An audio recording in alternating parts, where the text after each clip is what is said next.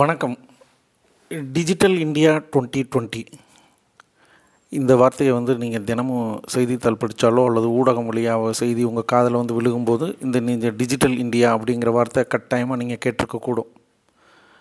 அதாவது ஒரு காலத்தில் வந்து நம்ம வங்கிகளுக்கு போக வேண்டுமென்றால் அங்கே போய் கிடையாக கிடந்து காலையில் போனால் சாயங்காலம் வரைக்கும் ஒரு நூறுரூபா எடுக்கணும்னாலும் ஆயரூபா எடுக்க ரொம்ப கஷ்டப்பட்டு அவங்க லெட்ஜரில் எழுதி ஏகப்பட்ட விஷயங்கள்லாம் பண்ணி முடிச்சுட்டு நமக்கு அந்த பணம் கைக்கு வந்து சேர்றதுக்குள்ள அவ்வளோ கஷ்டப்பட்டிருக்கோம். ஒரு இருபது வருஷத்துக்கு முன்னாலேலாம் இன்றைக்கி வந்து பார்த்திங்கன்னா நவீன தொழில்நுட்ப வளர்ச்சியின் காரணமாக உங்களுடைய மொபைலில் வந்து அந்த வங்கி சார்ந்த செயலி இருக்கும். இப்போ உதாரணமாக அமேசான் பே அப்படிங்கிற ஒரு செயலி அரசாங்கமே வெளியிட்டிருக்க பிம் அதுக்கப்புறம் வந்து பார்த்திங்கன்னா ஃபோன்பே அதுக்கப்புறம் பேடிஎம் கூகுள் பே இது மாதிரி நிறைய செயலிகள் வந்துருச்சு. இது தவிர நீங்கள் பயன்படுத்தக்கூடிய வங்கிகள் அவங்களே செயலி உருவாக்கியிருக்கிறாங்க. அப்புறம் ஆன்லைன் டிரான்சாக்ஷன் மூலமாகவும் நீங்கள் பண பரிவர்த்தனை பண்ண முடியும். அந்த அளவுக்கு இந்த டிஜிட்டல் மூலமாக பண பரிவர்த்தனை அப்படிங்கிறது இந்தியா வந்து ஒரு வெற்றி பெற்ற வெற்றிக்கு அருகே சென்ற ஒரு முக்கியமான தருணமாக இந்த ரெண்டாயிரத்தி இருபது இருக்குது. அடுத்து இந்த பேண்டமிக் டைம்னு சொல்கிறோம் பார்த்தீங்களா கொரோனா வைரஸ் இருந்த காலகட்டம் மார்ச்சுக்கு பின்னால். One point two three billion transaction நடந்திருக்குது. அதனுடைய மதிப்பு வந்து two point four one lakh crore அதாவது ரெண்டரை லட்சம் கோடி ஜூன் இருபத்தெட்டு வரைக்கும் நடந்திருக்குது. மிகப்பெரிய ஒரு சாதனையாக வணிக பத்திரிகைகள் பூரா இதை எழுதுகிறாங்க இந்த அளவுக்கு டிஜிட்டல் இந்தியாவில் இந்தியா சாதிச்சிருக்கு. இது முதல் பாயிண்ட் ரெண்டாவது பாயிண்ட் என்ன அப்படின்னா ஒரு நாற்பது வருஷத்துக்கு முன்னாடியெல்லாம் அடிப்படை சாப்பாட்டுக்கே இந்தியா வந்து ரொம்ப கஷ்டப்பட்டு இருந்த காலகட்டத்தில் வெளிநாட்டிலேருந்து மட்டும்தான் நமக்கு தேவையானதெல்லாம் வாங்கிக்கிட்டு இருந்தோம். குறிப்பாக வந்து ஒரு ஆயிரத்தி தொள்ளாயிரத்தி எண்பதுக்கு முன்னாடி குழந்தைங்க படிக்கும்போது கோதுமையெல்லாம் பள்ளிக்கூடத்தில் போட்டிருப்பாங்க. சத்துணவு திட்டம்னு சொல்லிட்டு. அந்த கோதுமையெல்லாம் ஒரு காலகட்டத்தில் அமெரிக்காவிலேருந்து தான் நம்ம வாங்கிட்டு வந்து இந்தியா பயன்படுத்திக்கிட்டு இருந்தது. அந்த அளவுக்கு ஏழ்மையும் வறுமையும் இந்தியாவில் தலைவிரித்தாடியது. இதில் என்ன பிரச்சனை அப்படின்னா இந்தியாவுக்கு வந்து அந்நிய செலவாணி கையிருப்பு அப்படிங்கிறதே ஆயிரத்தி தொள்ளாயிரத்தி தொண்ணூறு வரைக்குமே இல்லை. அது என்ன அந்நிய செலவாணி அப்படின்னு கேட்பீங்க. ஃபாரின் கரன்சின்னு சொல்லுவாங்க. அதாவது நம்மளுடைய நாடு வெளிநாட்டில் சென்று அவங்ககிட்ட ஒரு பொருளை வாங்கி நம்ம நாட்டுக்கு கொண்டுக்கிட்டு வரணும்னா அந்த நாடு பயன்படுத்தக்கூடிய நாணயத்தை இப்போ அமெரிக்காவில் நான் ஒரு பொருள் வாங்கணும் இந்தியா போய் வாங்கணும்னு நினச்சாங்க அப்படின்னா யூஎஸ் டாலர் தான் அவங்க கேட்பாங்க.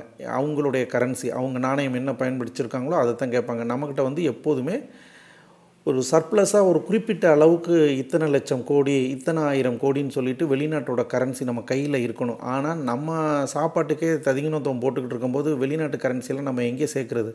ஆயிரத்தி தொள்ளாயிரத்தி தொண்ணூறு வரைக்கும் இப்படி தான் இருந்தது. அதுக்கப்புறம் வந்து சந்தையெல்லாம் திறந்து விடப்பட்ட பின்பு பலவிதமான தொழில்கள் உள்ளே வந்து வெளிநாட்டு நிறுவனங்கள் உள்ளே வந்து இன்றைக்கி நிலைமையில் நம்மளுடைய surplus amount foreign currency point six billion அதாவது நம்மளுடைய மொத்த ஜிடிபியில் பாயிண்ட் ஒன் பர்சன்ட் நல்ல நிதானமாக யோசித்து பார்த்தோம்னா இன்றைக்கி நம்ம நினச்சா என்ன வேணாலும் வாங்க முடியும் எதை வேணாலும் பேரம் பேசி வாங்க முடியுங்கிற அளவுக்கு நம்ம வளர்ந்துருக்குறோம். இது ரெண்டாவது விஷயம். மூணாவது விஷயம் வந்து பார்த்திங்கன்னா விண்வெளியில் சாதித்த சாதனை. ஆயிரத்தி தொள்ளாயிரத்தி அறுபத்தி ஒம்பது ஆகஸ்ட் பதினஞ்சு இஸ்ரோ வந்து அப்படிங்கிற விண்வெளி மையம் வந்து கர்நாடகாவில் பெங்களூரில். அங்கே தான் இருக்குது. உங்களுக்கு நல்லாவே தெரியும். அப்துல் கலாம் ஐயாவை நினைக்கும் போதெல்லாம் உங்களுக்கு இந்த வார்த்தைகள் இஸ்ரோ அப்படிங்கிற வார்த்தைகள் உங்களுக்கு ஞாபகத்துக்கு வரும். அந்த காலகட்டத்தில் வந்து ராக்கெட் அப்படிங்கிறது நம்ம மத்தாப்பு வெடிக்கிறது சிவகாசிலேருந்து ஒரு வான வெடிக்கை இந்த மாதிரி தான் நம்ம யோசிச்சுக்கிட்டு இருந்தோம். ஏன்னா நம்ம வந்து அடிப்படை கட்டமைப்பு சாப்பாட்டுக்கே கஷ்டப்படும் போது நம்ம எங்கே விண்வெளி துறையிலெல்லாம் சாதிக்க போகிறோம் அப்படிங்கிற மாதிரி தான் நினச்சாங்க. ஆனால் ஆயிரத்தி தொள்ளாயிரத்தி எண்பதில் எஸ்எல்வி ராக்கெட் மூணு ரூபினி என்ற செயற்கைக்கோள் வழியாக வெற்றிகரமாக செலுத்தப்பட்டது. இதுதான் வந்து இந்தியாவில் முதல் ராக்கெட் பயணம். இதுக்கு முன்னோடியாக இருந்தவர் தான் மறைந்த ஜனாதிபதி அப்துல் கலாம் ஐயா அவர்கள். இது வந்து இஸ்ரோவே தயாரித்தது அதுக்கப்புறம் வந்து பார்த்திங்கன்னா படிப்படியாக முன்னேறி இன்றைக்கி விண்வெளி துறையில் உலக அளவில் ஆறாவது பெரிய நாடு இந்தியா.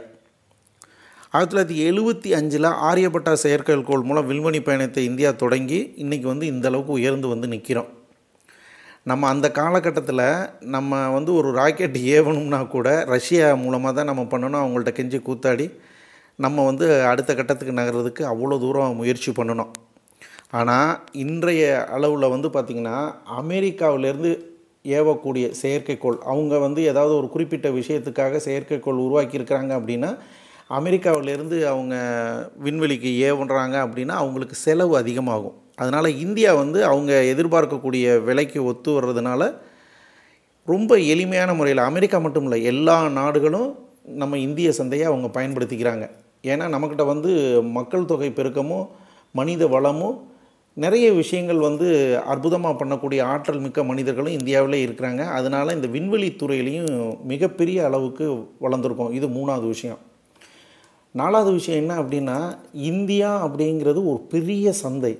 நம்ம உள்ளூரில் பார்க்கக்கூடிய சந்தைக்கும் இந்தியாங்கிற சந்தையை நீங்கள் கற்பனை பண்ணி கூட பார்க்க முடியாது. இந்தியா அப்படிங்கிறது உலகத்திலே முதல் பெரிய சந்தை அமெரிக்கா. ரெண்டாவது பெரிய சந்தை சைனா. மூணாவது பெரிய சந்தை வந்து நம்மளுடைய இந்தியா. இப்போ இதனுடைய வளர்ச்சி அப்படிங்கிறது எப்போதுமே இந்த வளர்ச்சி ரீதியான புள்ளி விவரங்களை வந்து அமெரிக்கன் டாலரில் தான் உலகம் முழுக்க சொல்லுவாங்க. ஏன்னா பொது கரன்சி மாதிரி அமெரிக்காவுடைய டாலருக்கு அதை நீங்கள் நல்லா புரிஞ்சுக்கணும். நீங்கள் வணிகவியல் படிப்பு படிக்க போகும்போதோ அல்லது வணிகம் சார்ந்த விஷயங்கள் கூட்டத்தில் வந்து ஒருத்தங்க பேசுகிறாங்க அதை நீங்கள் கேட்குறீங்க அப்படின்னா யூஎஸ் டாலர் பற்றி தெரிஞ்சுக்கணும். யூஎஸ் டாலர் இன்றைக்கி என்ன கரன்சியோட வேல்யூ அதனுடைய மதிப்பு என்ன? இன்றைக்கி வந்து பார்த்திங்கன்னா செப்டம்பர் இருபத்தி மூணாம் தேதி ஒரு யூஎஸ் டாலர் எழுபத்தி மூணு ரூபா ஐம்பத்தொம்போது காசு. அப்போ நம்ம எது பேசினாலும் அமெரிக்காவோட பொருளாதாரத்தினுடைய பற்றி பேசினாலும் சரி அவங்களுடைய கரன்சி வச்சு தான் இந்தியாவுடைய நிலைமையை நம்ம பேச முடியும். நம்மளுடைய இந்த சந்தையோட மதிப்பு எவ்வளோ இருக்கும்னு நினைக்கிறீங்க? US dollar one point five trillion million billion trillion அந்த ட்ரில்லியனுக்கு எத்தனை சைஃபர் வருதுன்னு பாருங்கள் இன்ட்டு எழுபத்தி மூணு ரூபா ஐம்பத்தொம்போது காசு போட்டு சும்மா இருக்கும்போது போட்டு பாருங்கள் நீங்கள் எண்ணி கூட்டி முடிக்கிறதுக்கே ஒரு பத்து நிமிஷம் ஆகும்.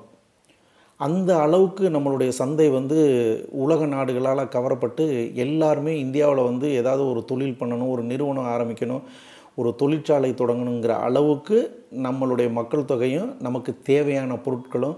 நீங்கள் நல்லா யோசிச்சு பாருங்கள் ஒரு பதினஞ்சு இருபது வருஷத்துக்கு முன்னாடி ஒரு சின்ன ஃபோன் வாங்குறதுக்கு கஷ்டப்பட்ட மக்கள் தெரியும். செங்கல் கட்டி ஃபோன் அப்படின்னு சொல்லுவோம். அவ்வளோ பெரிய ஃபோனாக இருந்துச்சு. இன்றைக்கி விதவிதமான ஃபோன்லாம் நம்ம பேசுகிறோம் இப்போ நான் இங்கேருந்து பேசுகிறது நீங்கள் ஏதோ ஒரு மூலையிலேருந்து கேட்க முடியுது. அந்த அளவுக்கு நம்மளுடைய இந்திய சந்தையில் உலக நாட்டில் கிடைக்கக்கூடிய அத்தனை பொருட்களும் உள்ளே வருது. என்ன காரணம்னா ஒன்று அந்நிய செலவாணி நம்ம கையில் இருக்குது. ரெண்டாவது வெளிநாட்டில் இருக்கக்கூடிய நிறுவனங்கள் நாம் இங்கே நிறுவனம் தொடங்கினா நிச்சயமாக நம்ம லாபகரமாக நிறுவனத்தை நடத்த முடியுங்கிற நம்பிக்கை. இந்த அளவுக்கு இருந்தது. இதில் பூரா நம்ம வெற்றி பெற்றிருக்கோம். இப்போ வந்து முக்கியமான ஒரு விஷயத்தை பேச போகிறது என்ன அப்படின்னா பொது சுகாதாரம். பொது சுகாதாரம் அப்படின்னா இந்தியாவில் இந்தியர்களுடைய மனோநிலையும் தமிழ்நாட்டில் தமிழர்களுடைய பொது சுகாதார நிலைமையும் எந்த அளவுக்கு இருக்குது? ஏன்னா அந்த கொரோனா வைரஸ் வந்து மார்ச் இருபத்தி நாலாம் தேதி நள்ளிரவு தொடங்கின முதல் இன்னமுமே வந்து முழுமையாக நம்ம அதை விட்டு வெளியில் வரவே இல்லை. ஒரு பயம் இருந்துக்கிட்டே இருக்குது. மறுபடியும் அக்டோபரில் ஒரு பெரிய அளவுக்கு வரும். எல்லோரும் கவனமாக இருங்க. ஏன்னா அக்டோபர் ஒன்றாந்தேதி தான் கல்லூரியை திறக்க முடியும் அப்படிங்கிறது மத்திய அரசாங்கம் இன்றைக்கி அறிவிச்சிருக்குது. அப்போ இந்த கொரோனா வைரஸ் பற்றி நம்ம அடிப்படையில் கொஞ்சமாவது தெரிஞ்சுக்கணும். அதனுடைய தொடர்புடைய பொது சுகாதாரம் குறித்து நம்ம கொஞ்சம் புரிஞ்சுக்கணும். கடந்த நூறு ஆண்டுகள் இன்றைக்கி ரெண்டாயிரத்தி இருபது நீங்கள் ஆயிரத்தி தொள்ளாயிரத்தி இருபதுலேருந்து கணக்கு வச்சுக்கோங்க நூறு ஆண்டுகள். எத்தனையோ துன்பங்கள் இந்தியாவை தாக்கியிருக்குது. அந்த துன்பங்களுக்கெல்லாம் அப்பாற்பட்டு இது நம்ப முடியாத ஒரு பேரதிர்ச்சி மாதிரி சொல்லவும் முடியாமல் மெல்லவும் முடியாமல் மெழுங்கவும் முடியாமல்னு சொல்கிறாங்களே அந்த மாதிரி ஒரு பெருந்தொற்று இந்த கொரோனா வைரஸுங்கிறது ஒரு பெருந்தொற்று இதை வந்து எப்படி வந்து விஞ்ஞானிகள் இதை குறிப்பிட்றாங்க அப்படின்னா ஒரு குறிப்பிட்ட பகுதியில் அல்லது ஒரு சிட்டிக்குள்ளே ஒரு நோய் மட்டும் பரவுதுன்னு வச்சுங்களேன் அதுக்கு பேர் எண்டமிக் அப்படிங்கிறாங்க.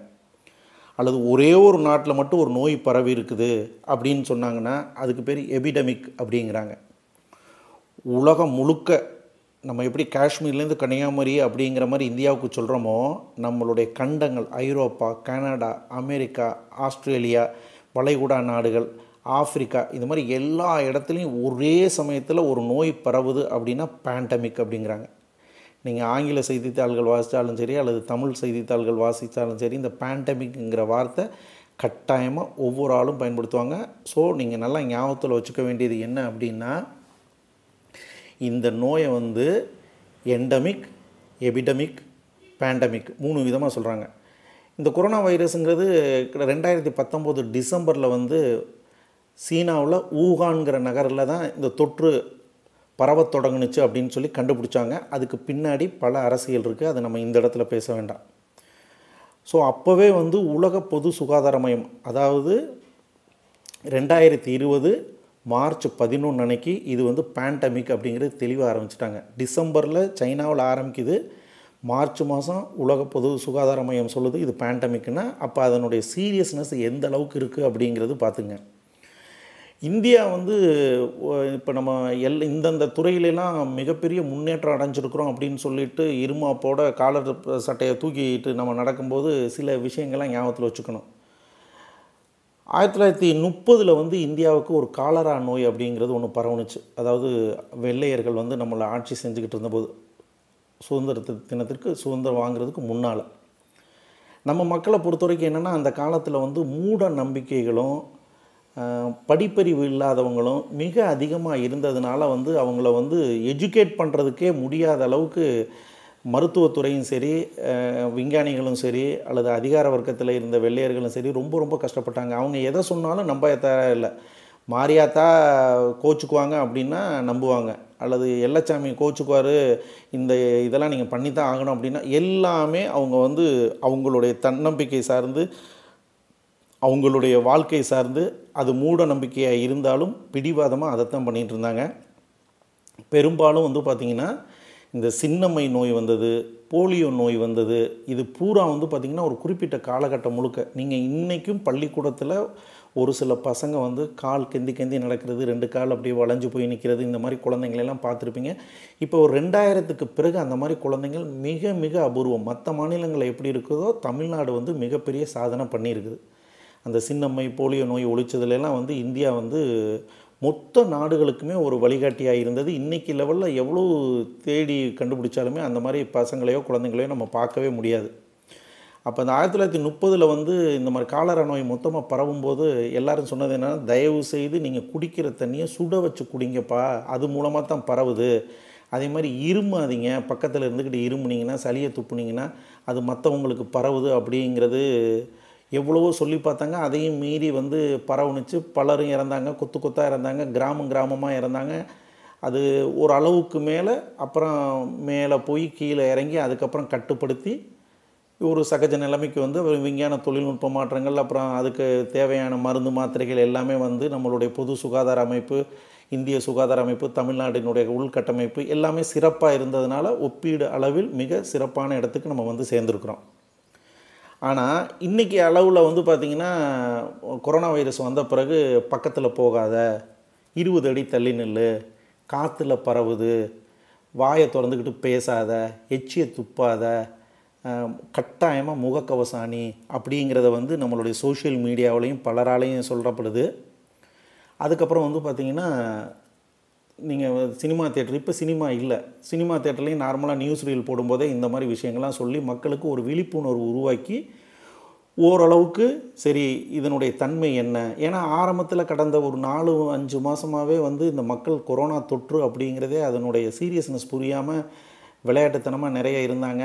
பணக்காரங்க ஏழை எந்த பாரபட்சமும் இல்லாமல் மிகப்பெரிய தாக்குதலுக்கு உள்ளாகி அரசு மருத்துவமனைக்கு போய் அதுக்கப்புறம் தான் இப்போ கடந்த ஒரு ஒரு மாதமாக தான் மக்களுக்கே ஒரு விழிப்புணர்வு வந்திருக்குது. இவ்வளவு படித்த தொழில்நுட்பம் தெரிந்த இருக்கக்கூடிய இந்த சூழலையும் மக்களுடைய மனோபாவத்தை மாற்றவே முடியலை. இதுக்கு நம்ம சில சின்ன உதாரணத்தை சொல்லணும். இந்தியாவுடைய ஜனத்தொகை நூற்றி முப்பத்தி ரெண்டு கோடி அப்படிங்கிறாங்க இன்றைக்கி. அதே மாதிரி தமிழ்நாட்டோட ஜனத்தொகை எட்டு கோடி அப்படிங்கிறாங்க. இந்த நூற்றி முப்பத்தி ரெண்டு கோடியில் அறுபது கோடி பேருக்கு கழிப்பிட வசதிகள் இல்லை. இது வந்து புள்ளி விவர பட்டியல்லாம் எடுத்துகிட்டு தான் நான் உங்களுக்கு இது சொல்ல வரேன். அதே மாதிரி இந்த எட்டு கோடி மக்கள் தமிழ்நாட்டில் இருக்கக்கூடிய மக்கள் தொகையில் நாலு கோடி மக்களுக்கு இன்னமும் கழிப்பிட வசதிகளே இல்லை. இந்த நாலு கோடி மக்களில் வந்து பாதிக்கு பாதி பெண்கள். அதையும் தனியாக புள்ளிவரம் எடுத்திருக்கிறாங்க. பெரும்பாலும் வந்து நகரமயமாக்கல் காரணமாக கிராமத்திலிருந்து நகர்ப்புறத்துக்கு பணியாற்றுவதற்கு அங்கே தங்கி இருக்கிறதுக்கு வரும்போது வந்து பார்த்திங்கன்னா கட்டாயமாக ஒரு வாடகை வீட்டில் இருப்பாங்க. அல்லது கொஞ்சம் வசதியாக வந்த பிறகு ஒரு பெரிய வீடு வாங்குவாங்க.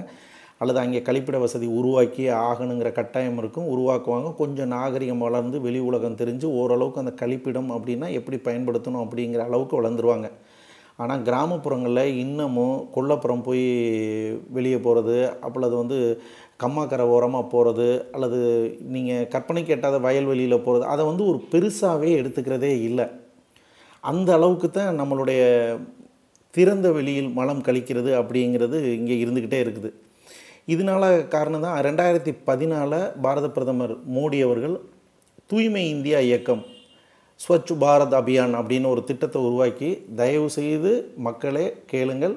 எல்லா நோய்களுக்கும் காரணம் திறந்த வெளியில் வந்து நீங்கள் வந்து மலம் கழிப்பது தான். எல்லா நோய்களுக்கும் எல்லா தொற்று நோய்களுக்கும் அதுதான் முக்கியமான காரணம்னு சொல்லிட்டு அந்த திட்டத்தின் கீழ் வந்து தொடக்கத்தில் ஒரு மானியம் கொடுத்தாங்க. அது சுற்றுச்சுவர் மட்டும் கட்டுறதுக்கு தாங்க பத்துனுச்சு வேறு பத்தலை அப்படின்னு ஒரு குற்றச்சாட்டு வந்துச்சு. அதுக்கப்புறம் வந்து கிட்டத்தட்ட பதினோராயிரத்தி சில்லற வரைக்கும் இப்போ கொடுத்துருக்குறாங்க. ஓரளவுக்கு வந்து மக்கள்கிட்ட கொஞ்சம் கொஞ்சமாக இருந்தாலும் விழிப்புணர்வு இருந்தாலும் முழுமையாக நம்ம தமிழ்நாட்டை வச்சு நம்ம மட்டும் பேசணும்னு பார்த்தினாலும் இந்த பொது சுகாதாரம் அப்படிங்கிற விஷயத்தில் நம்ம இப்போ இந்தியா எந்த அளவுக்கு முன்னேறி இருக்குது எதெல்லாம் சிறப்பாக இருக்குதுன்னு ஒரு பெரிய பட்டியல் போட்டோம். ஆனால் நம்ம தமிழர்களை பொறுத்த வரைக்கும் இந்த பொது சுகாதாரங்கிறது மற்ற மாநிலங்களை விட சிறப்பாக இருந்தாலும் தனி மனிதனுடைய எண்ணங்கள் எப்படி இருக்குங்கிறது இந்த இடத்துல பார்க்கணும்.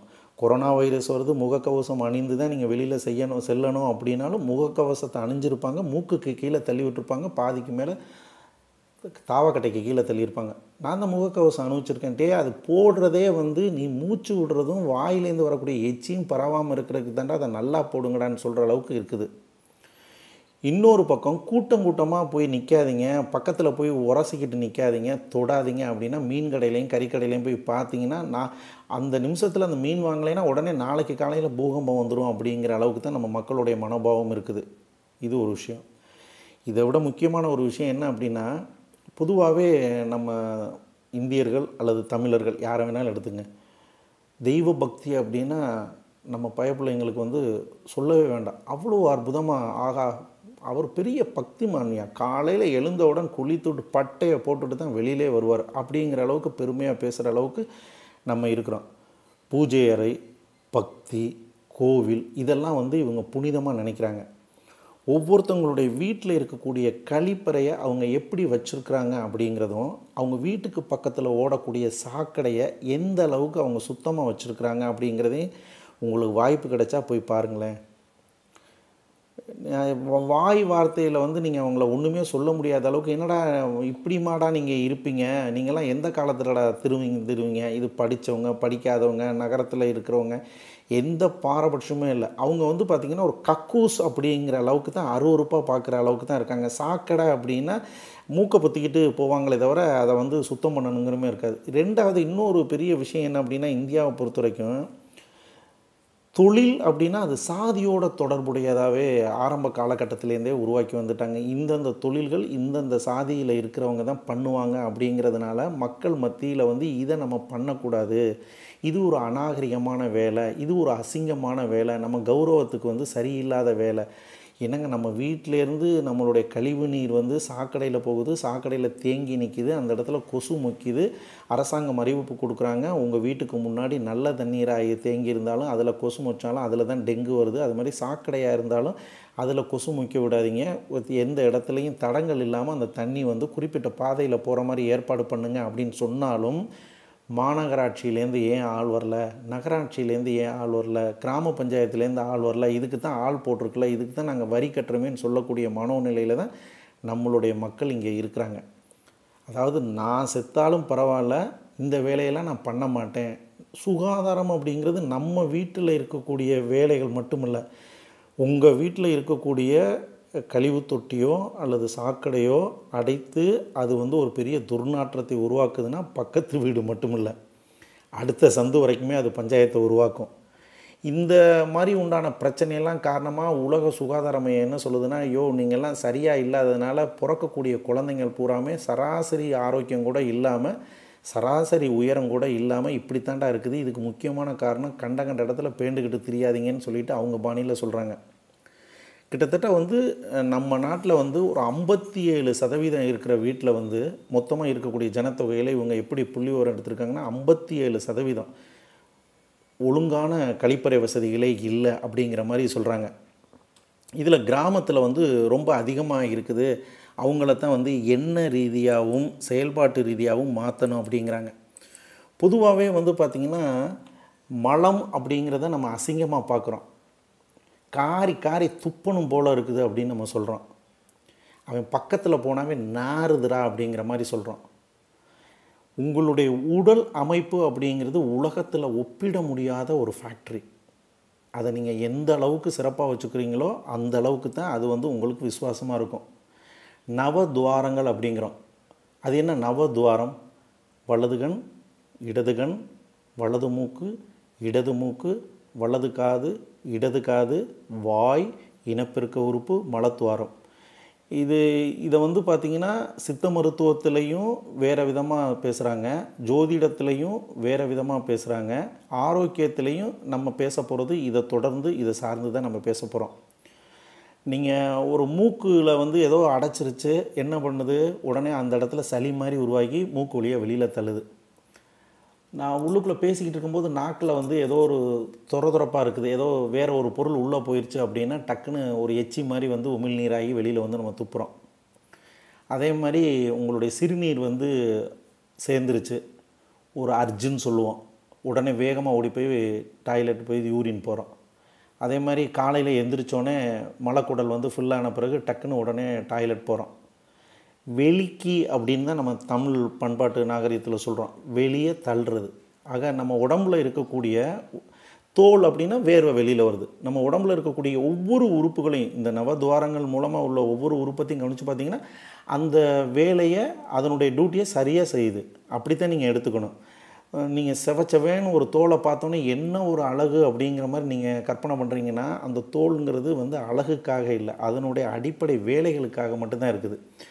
நாம் இதெல்லாம் வந்து கணக்கு போடாமல் கக்கூஸ் அப்படின்னா இப்படி தான் இருக்கணும் அப்படிங்கிறதும் பூஜை ரூம் அப்படின்னா இப்படி தான் இருக்கணும் அப்படிங்கிற மாதிரியே நம்ம பார்த்துக்கிட்டு இருக்கிறோம். பொதுவாகவே நம்ம ஆளுங்களுடைய மனோநிலை அப்படிங்கிறது என்ன அப்படின்னா வீடுக்குள்ளே சுத்தமாக இருக்கணும் கக்கூஸ் எப்படி இருந்தாலும் பரவாயில்ல. பெரிய பெரிய தொழில் நிறுவனங்கள் இங்கே இருக்கக்கூடிய ஆயத்த ஆடைய தொழில் நிறுவனங்கள் திருப்பூரில் இருக்கக்கூடிய மிகப்பெரிய நிறுவனங்கள் கூட வெளிநாட்டு நிறுவனங்களோட ஒப்பந்தம் போட்டு வேலை செய்யும்போது அந்த வெளிநாட்டு நிறுவனங்கள் முதலில் கேட்குறது என்ன அப்படின்னா கழிப்பறை வசதிகள் அந்த ஃபேக்ட்ரியில் எப்படி இருக்குது? மின்சார வசதி பாதுகாப்பாக எப்படி இருக்குது? தொழிலாளர்கள் எப்படி வச்சுருக்கீங்க? அவங்களுக்கு சம்பளம் எப்படி கொடு இதே மாதிரி ஒரு பெரிய பட்டியல் போடுவாங்க. ஒரு வளர்ந்த சமூகம் வளர்ந்த நாகரிகம் மெச்சூரிட்டி அப்படிம்பாங்க. மேன்மையான சிந்தனைகள். இந்த மாதிரிலாம் இருக்கக்கூடிய சமூகத்தில் அவங்க என்ன எதிர்பார்ப்பாங்கன்னா ஒன்றோட ஒன்று தொடர்பு படுத்தி வீடுன்னு இருக்குது. வீட்டில் வந்து சுகாதாரம் இருக்கணும் அப்படின்னா கழிப்பிட வசதி இருக்கணும். கழிப்பறைகள் வந்து சுத்தமாக இருக்கணும். இதே மாதிரி ஒன்றோட ஒன்று தொடர்புடி தான் பண்ணுவாங்க. ஆனால் நம்ம மக்கள் வந்து கோயிலுக்கு போகும்போது வெள்ளையும் சொல்லியமாக குளித்து முடிச்சுட்டு சாமிக்கிட்ட போய் வேண்டிட்டு அவர் சாமி முடிச்சு வந்தோடனே ஒரு பத்து கோடி ரூபா நம்ம கைக்கு வந்த மாதிரி தான் நம்ம நினைக்கிறோம். அடிப்படையில் கோயிலுக்கு நம்ம சாமி கும்பிட போகிறோம்னா உலகத்தில் எல்லோரும் நல்லா இருக்கணும்னு யாரும் கேட்க போகிறதில்ல நான் நல்லா இருக்கணும் என் பொண்டாட்டி நல்லா இருக்கணும் என் பிள்ளைங்க நல்லா இருக்கணும் நாளைக்கு ஒரு பதினஞ்சு கோடி ரூபா வீட்டுக்கு வந்து திடீர்னு வே- ஓட்டை பொத்துக்கிட்டு கீழே விழுந்துடணும் அப்படிங்கிற வேண்டுதலுக்கு தான் நம்ம போகிறோமே தவிர நம்மளுடைய சுயநலத்துக்கு சாமிக்கிட்ட போய் பிச்சை எடுக்கிறோம். வெளியில் உட்காந்து சிலர் பிச்சை எடுத்துக்கிட்டு இருப்பாங்க. அவங்க வயிற்றுப்பாட்டுக்கு பிச்சை எடுத்துக்கிட்டு இருக்காங்க. அப்போ மன ரீதியாகவும் உடல் ரீதியாகவும் சிந்தனை ரீதியாகவும் இந்த பொது சுகாதாரம் விஷயத்தில் நம்மவர்கள் கவனம் செலுத்தினா மட்டும்தான் அவங்களுக்கு மட்டும் நல்லதில்லை. அவங்க பக்கத்து வீடு பக்கத்து சந்து அந்த பகுதி முழுக்க எல்லாருக்குமே நல்லது அப்படிங்கிறது நாம் புரிஞ்சுக்கணும். நன்றி வணக்கம்.